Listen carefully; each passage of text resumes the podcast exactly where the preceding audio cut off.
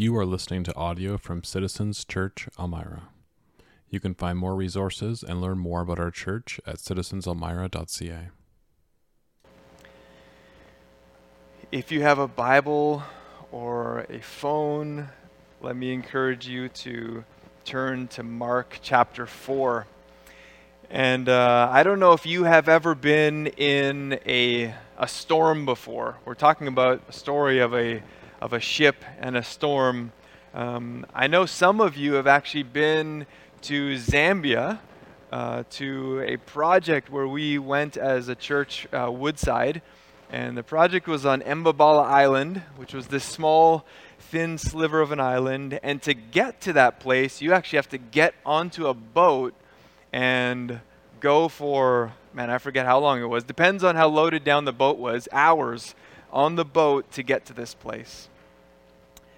I don't get seasick on boats normally. Uh, I have before, but not normally. But one of the nights that we were actually going to Mbabala Island is a little over two years ago. The wind was blowing and the, the waves were getting bigger. And I wouldn't classify it as a storm yet, but it was getting close to that, okay? And the thing that you need to remember about this lake that you cross to get to Mbabala Island is that it's also filled with crocodiles, okay? It sounds like a horror movie, doesn't it? Like you're crossing this lake in this open boat and the waves are big and you're looking down and you can't see anything, but you know that this lake is actually filled with crocs that have eaten people before.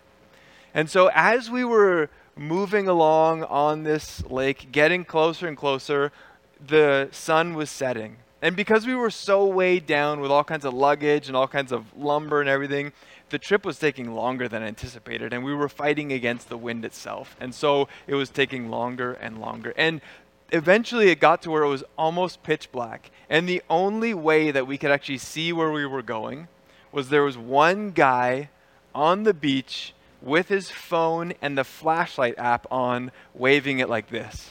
That was our target. That's where we're going.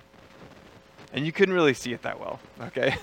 so I'm trying to build the story here, but th- it, this is, I'm describing it as real as I possibly can, okay? And in that moment, here's what was going through my mind Why am I scared? Should I be scared in this moment? I may have even thought to myself, I'm like a pastor. Am I supposed to be scared of moments like this? But I'll tell you what the, the reality was was I was getting scared and I was getting nervous. And I think I even looked Kelly in the eye a few times as she was on that boat, and she probably could read my eyes saying, like, I'm a little nervous. Are we gonna actually make it to the shore? And we did because I'm still standing here. Okay, we didn't sink and we weren't eaten by crocodiles. But this story today, the story of Jesus calming the storm, is a story about a storm itself. But life as we live it and as we journey through it is filled with storms. It's filled with all kinds of moments and experiences where we might wonder to ourselves, are we supposed to be afraid of something in this moment? Or as a Christian, am I, am I supposed to be secure in this moment? How am I supposed to respond when this storm is happening around me? When darkness is getting darker? When the shore is maybe only lit by one tiny little light? What am I supposed to respond? What am I supposed to say?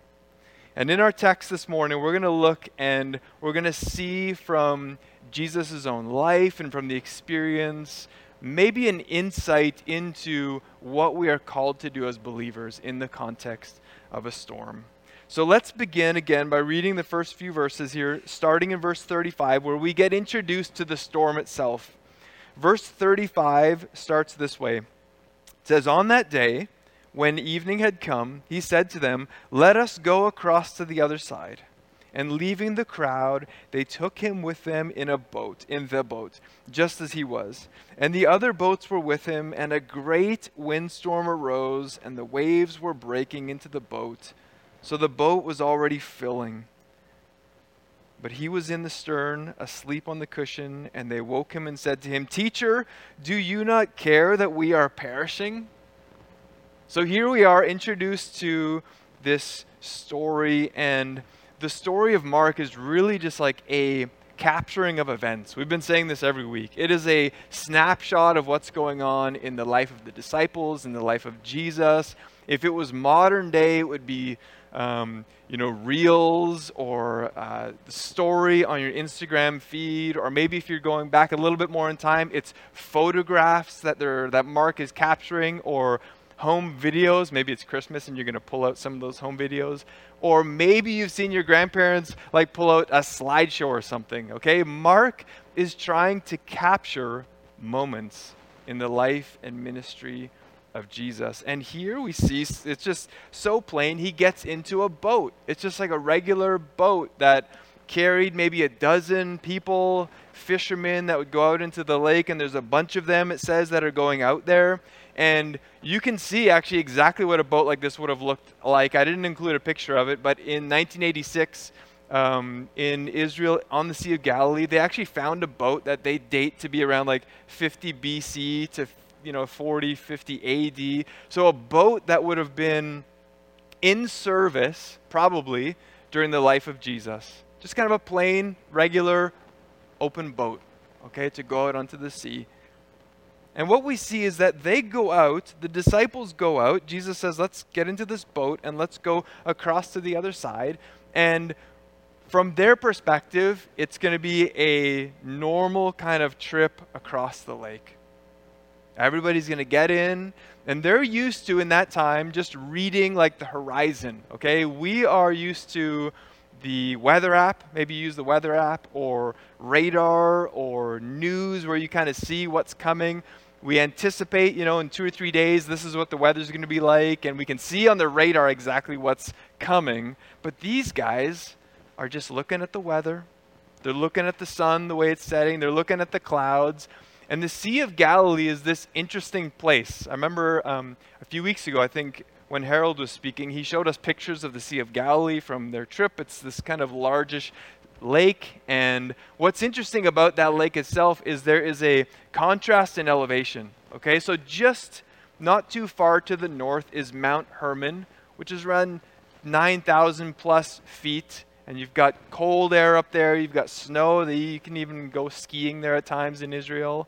And then down by the lake by the Sea of Galilee, it's around like 700 feet above sea level. So you've got this massive contrast of really high mountain and low level sea. And what ends up happening is cold air rushes off the mountains and down the ravines. If you look at like the typography of the land, you can see that it kind of all flows in there. This cold air comes rushing in, mixes with the warm air, and really quickly, violent storms can produce. Violent storms can come up. So these guys got in a regular boat on a regular evening and they go out into the sea and suddenly this massive storm is whipped up. This huge storm that just takes them right off guard. And maybe they had experienced it before, but here they were in the moment and it caught them. And and one of the things that is interesting about this story, and uh, if you're a um, if you're a Bible underliner or a highlighter, these are actually three words that I had underlined in my Bible beforehand because they are words that stand out to me, and it's the first three words of the story itself. On that day. On that day. Those are actually really important words because they remind us that what Mark is is writing down here for us to see is the regular happenings of Jesus' life and ministry with the disciples around him. Now, his day was full. If you remember, if you've been here for the last few weeks, you can just scan back over chapter 3 and over chapter 4, and you can see that there's been a lot that's been going on. And from the writing style of Mark, it seems like all of those things are happening in one day. And whether or not they literally all happened in one day, not like there could be some like division on that, but basically Mark is trying to say this is the kind of stuff that happened to Jesus on a regular day. It was a day filled with all kinds of stuff. Jesus is out working, he is doing healings, and he is seeing people. He's also, if you remember, he was challenged by religious leaders. They're coming to him, questioning him, seeing whether his, his message is true or who, who he is, trying to figure him out. And then he's out there, he's teaching, you know, these parables to people and he's interacting with all kinds of people. And his family is coming and his family's like, man, we got to rescue him. He's going a little bonkers here. We got to get him out. And so his village comes and then his immediate brothers and sisters come along and they're trying to get him away from what he's doing, trying to protect him. All this is going on in a regular day for Jesus. And the reason why on that day is so important is because it's a regular day for him. It's a common day for him. Now, it might make more sense to us if we phrase it like this Jesus had problems at work. Jesus had problems with his family. Jesus went to work and things actually went well that day. He was able to do some teaching. And what you see here is that Jesus faces this day like it's any other day and it's on that day that the storm hits. On that day. The storms of life, most of the storms, even for you and I, they come on that day.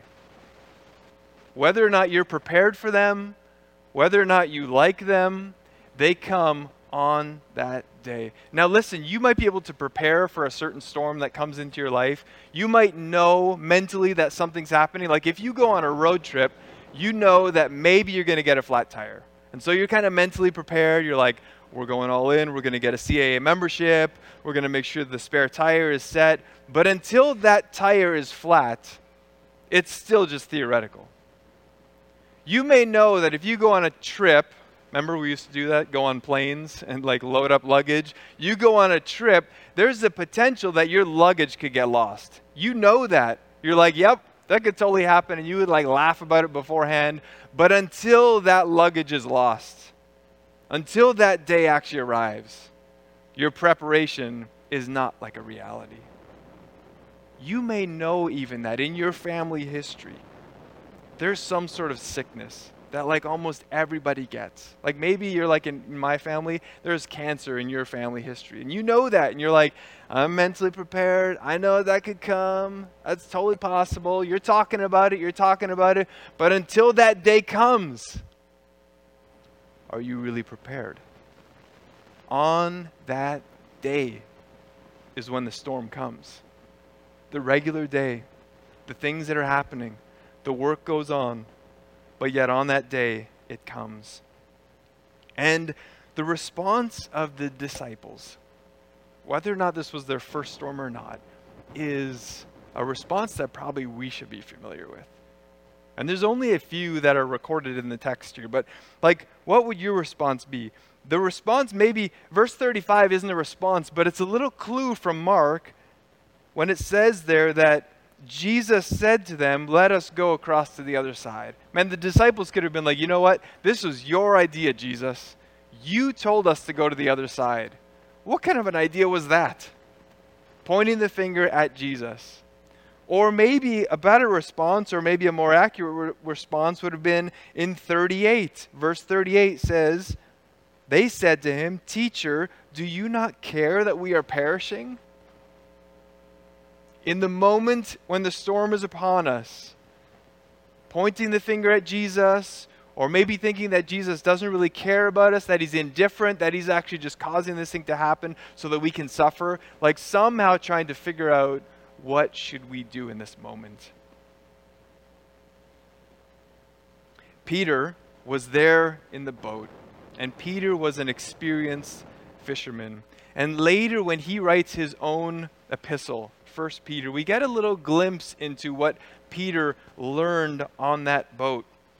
In chapter 4, it's actually a whole chapter talking about suffering and specifically about suffering persecution for standing for their faith. And this is what Peter says in 1 Peter chapter 4.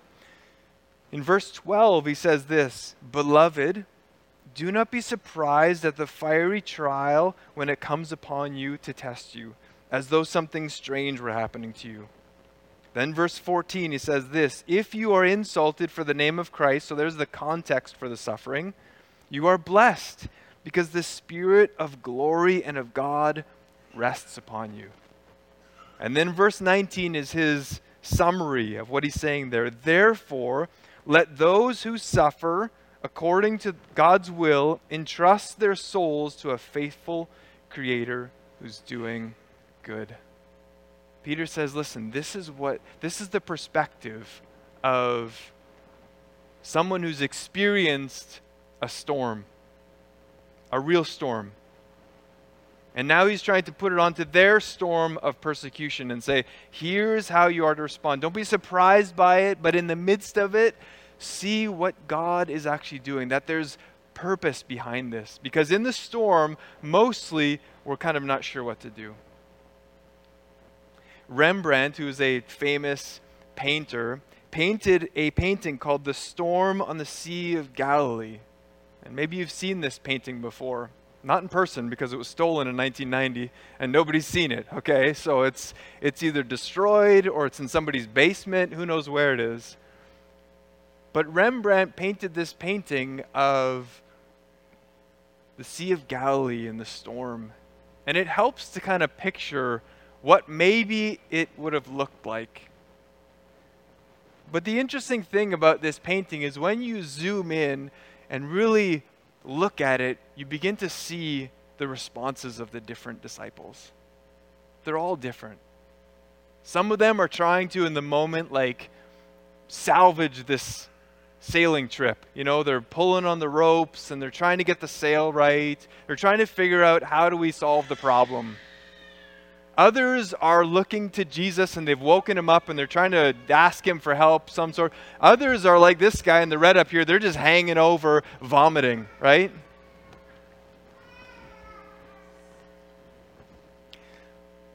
It's been said that this disciple right in the middle who's holding his hat and looking straight out is a picture of Rembrandt himself, who often included himself in the painting. Looking out asking the audience, asking the viewer, Who are you? And the beauty of this painting is that you can look at it and you can see that each one of us in the storm responds to God in a different way. We respond to the storm around us in various ways. And so, as the storm comes upon the disciples, the question is, and the question for us maybe to ask, if we were like Rembrandt in the boat with the disciples, how do we respond when the storms of life come? Because they do come. And the longer you live, the more storms you experience.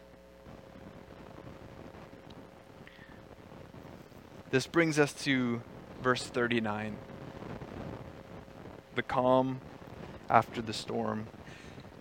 Verse 39 says this And he awoke and rebuked the wind and the sea, and said to the sea, Peace, be still. And the wind ceased, and there was a great calm. He said to them, Why are you so afraid? Have you still no faith? Jesus, in that moment, calms the storm. We've all heard this story before, and, and we loved the fact that he calmed the storm. He didn't just let it rage on and on and on, he actually calmed the storm. But what Jesus does here is he actually uses his words to calm the storm, something that none of us can do and none of us has ever seen before. Jesus speaks to the storm and it's calmed. The storm is calmed, and if you look at the text, the waves are calmed. It is a tranquility that comes on this state of chaos and difficulty that's around them. Jesus uses his words. And one thing we discover in the pages of Scripture is that when God speaks, things happen. When God speaks, things happen. Primarily for us, our experience is that God uses his word, the word of God itself, which 1 Timothy describes as God breathed.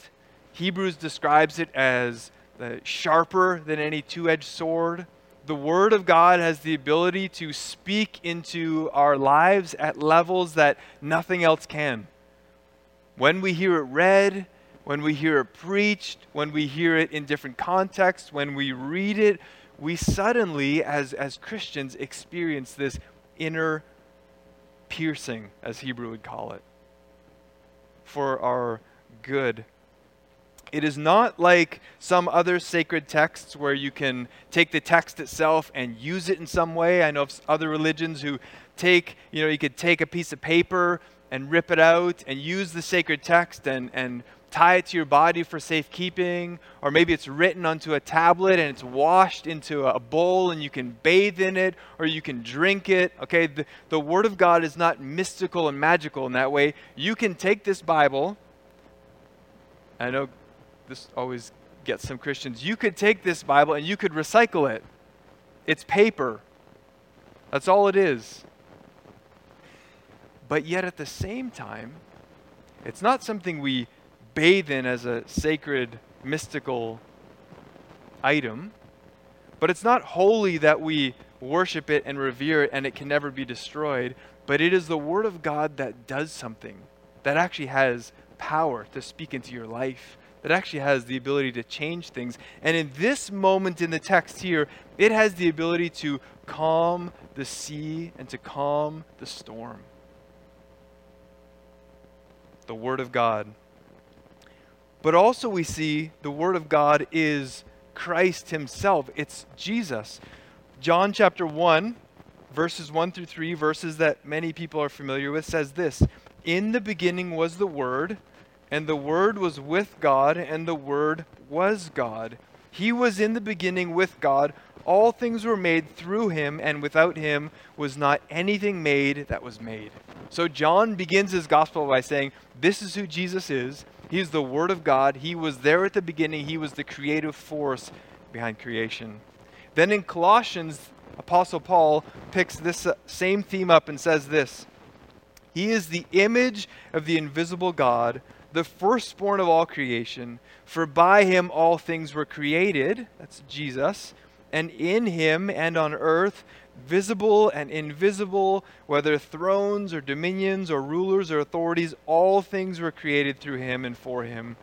And he is before all things, and in him all things hold together. This is what the disciples are beginning to see that in the calm after the storm, that Jesus actually, through his word, is the one who's creator and sustainer and the one who holds everything together. What else do you want to hear in a storm? Other than you are close to the one who holds everything together, the one who controls the calm. And the way that he does it, if you look at the, the text here, is that he rebukes. Look at verse 39 he awoke and he rebuked the wind. Jesus rebukes the wind. Tim Keller puts it this way By his actions here, Jesus is demonstrating I am not just someone who has power, I am power itself. Anyone and anything in the whole universe that has any power has it on loan from me. That's what Jesus is saying. When he's rebuking the storm, Jesus is saying, Listen, disciples, and this is what Mark is trying to capture for us. He is the kingdom of God. The essence of him is God's kingdom. And when he has come, every once in a while, he pulls back the curtain and shows them, This is who I am. I am ultimate power. And so the chaos of the world around, the evil of the world around, Jesus every once in a while unveils himself and he says, The kingdom of God is over that. And his hand pushes it back. And so in the storm, even though it sounds like it, Jesus is not saying to them, This shouldn't be hard for you. Jesus is not saying to the disciples that you shouldn't be thinking what you're thinking. You shouldn't be hanging over the edge vomiting. When he says in the text the question, Why are you so afraid? Have you still no faith? in verse 40, what he's saying is that in the moment here, disciples, in this moment of storm, what you're letting creep into your mind is this statement that in storms, the kingdom of God is not present. And what Jesus has to say to us today in our storms, what, whatever they may be, and they come in all kinds of variety. What he's trying to say is that in the storms of your life, the kingdom of God is still moving forward. In the storms of your life, God, through Jesus Christ, is still king. In the kingdom of God, evil is still rebuked. Because in our minds, we let in, we let it creep into our minds. Usually it's the battle of the mind for us. We let creep into our mind that in this moment of difficulty and struggle, in this storm, there can't be Jesus in here. And we begin to believe that lie that Jesus can't be present in this storm. And yet he is. He is there. He is in the storm with us. Which brings us to the end here, verse 41, where the disciples reveal what's going on in their heads. Verse 41 says this And they were filled with great fear and said to one another, Who then is this, that even the wind and the sea obey him? Who is this?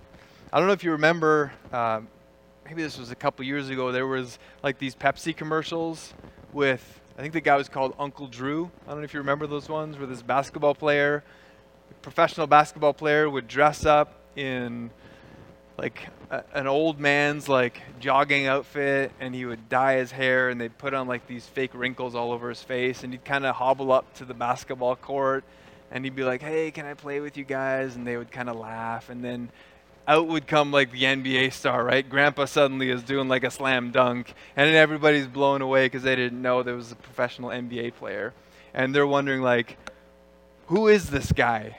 Till eventually he takes the mask off. Okay. Now Jesus is not Uncle Drew. Okay, that's not what I'm trying to say here. Okay. But the disciples are having a moment here, like I said, where the curtain is being pulled back a little bit. And Jesus is actually letting them see who he really is. There are moments throughout the Gospels where he does that, where he reveals a little bit about himself because he's set it aside to become incarnate, to become man. But yet he keeps giving little glimpses. And so Mark's invitation here is for us, the reader also, to get a glimpse of Jesus. But here's the reality, and this is like a summarizing statement for all of us. You and I are far more attuned to God when we suffer than when things are going well. I'll say it again because most of us either don't like it or don't fully believe it. But you and I are far more attuned to God when we suffer than when things are going well. Last week, I, I picked up a friend at the hospital who had broken his ankle. And I don't know if you can feel your ankle right now. Probably not, right? You haven't even thought about your ankle at all, hopefully, since I've been talking, okay? Because you just don't feel it. But my friend, as he was slowly like hobbling into the car, every little fiber in his body was telling him, Your ankle is broken. And every time he like bumped it up against the car or something, it was just like a wince of pain. Your ankle is broken. Your body is screaming, Your ankle is broken. That's what storms do. That's what difficulty does. That's what suffering actually produces a awareness, a preparedness that regular life cannot produce, a sensitivity to what God is doing around you through the pain and the suffering. We wish it wasn't so, but it is the reality. Because of the storm, the disciples were keenly aware of the question of who Jesus is. It is the question that is on the tip of their tongues. Who is this then? Who is this? And no doubt, as good Jewish men, Jewish boys growing up, Old Testament echoes would have been bouncing in their head. Stories of like what God was like in the Old Testament would have been like forefront on their mind. And a text that maybe would have come to their head, which I had not even noticed this week until I started studying, was a text from Psalm 107. And one of them at least would have thought of this text as they were going through the storm and as it was calmed. Listen to these words in Psalm 107, starting in verse 23. Some went down to the sea in ships, doing business on great waters. They saw the deeds of the Lord, his wondrous works in the deep. For he commanded and raised stormy wind, which lifted up the waves of the sea. They mounted up to heaven. They went down to the depths. Their courage melted away in their evil plight. They reeled and staggered like drunken men and were at their wits' end. Then they cried to the Lord in their trouble, and he delivered them from their distress. He made the storm be still, and the waves of the sea were hushed. When they were glad that the waters were quiet, and he brought them to their desired haven.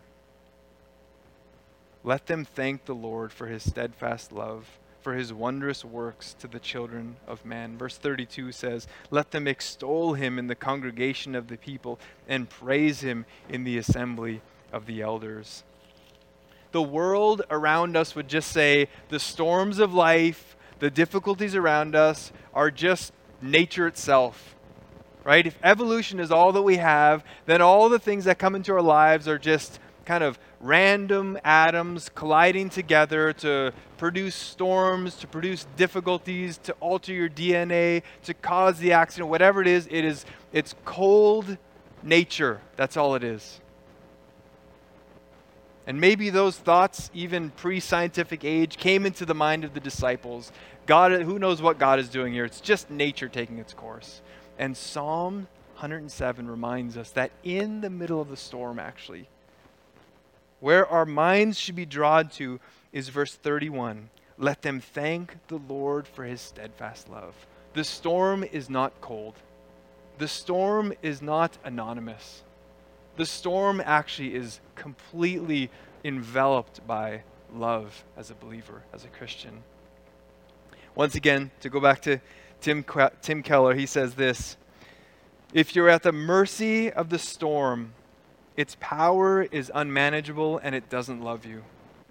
The only place you're safe is in the will of God. But because He's God and you're not, the will of God is necessarily, immeasurably, unspeakably beyond your largest notions of what He is up to. Is He safe? Of course He's not safe. Who said anything about being safe? But He's good. He's the king. The disciples, when they experienced this amazing provision, you'd think the fear would just melt away, but actually they're more afraid. They were afraid when the storm was going on, but now that there's no storm anymore, what actually makes them afraid? Who is this man? Who is this? Who said anything about fear completely drifting away?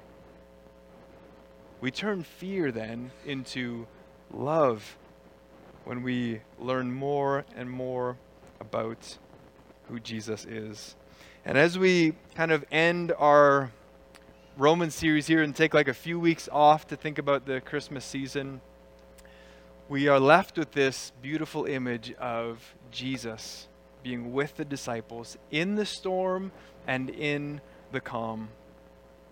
And C.S. Lewis uh, wrote his story in a book called Surprised by Joy. I don't know if any of you have read that story before, but it's a fascinating story where he records all the different storms of his life. He talks about the loss of his father, and he talks about the death of his mother, and he talks about you know, the snobbery of life at Oxford University and all that that kind of included. And he talked about World War I and all the horrors that came with the war. And ultimately, in his room in Oxford in 1929, he gives his life to Jesus. And he writes this He says, I gave in and admitted that God was God. And I knelt and prayed perhaps that night the most dejected and reluctant convert in all of England. The prodigal son at least walked home on his own feet. He gave his life. After all the tragedy, after all the storms, after all the difficulty, he ultimately, even reluctantly, gave his life. And for you sitting there, I don't know if everybody is a believer. I don't know where you're at with God and your journey with Him.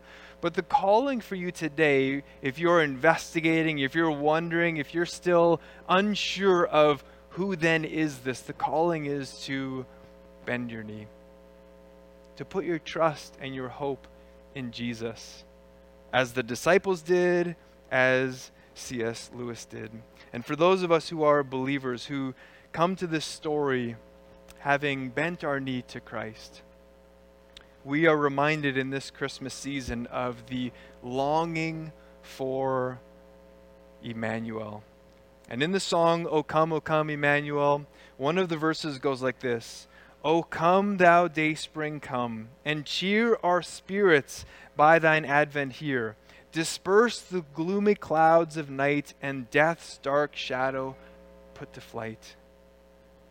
And our response to that is amen. We all want that to happen. But the response in the song is actually fitting. It says, Rejoice, rejoice, Emmanuel, God with us, shall come to thee, O Israel.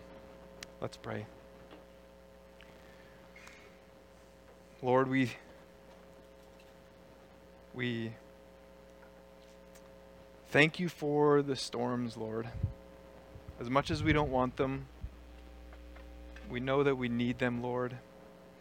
And God, I just pray today for, for each one, no matter what we're going through, that you would show us again that you are not just the calmer of storms, but that you are in the storm with us, even when it's raging. You are with us.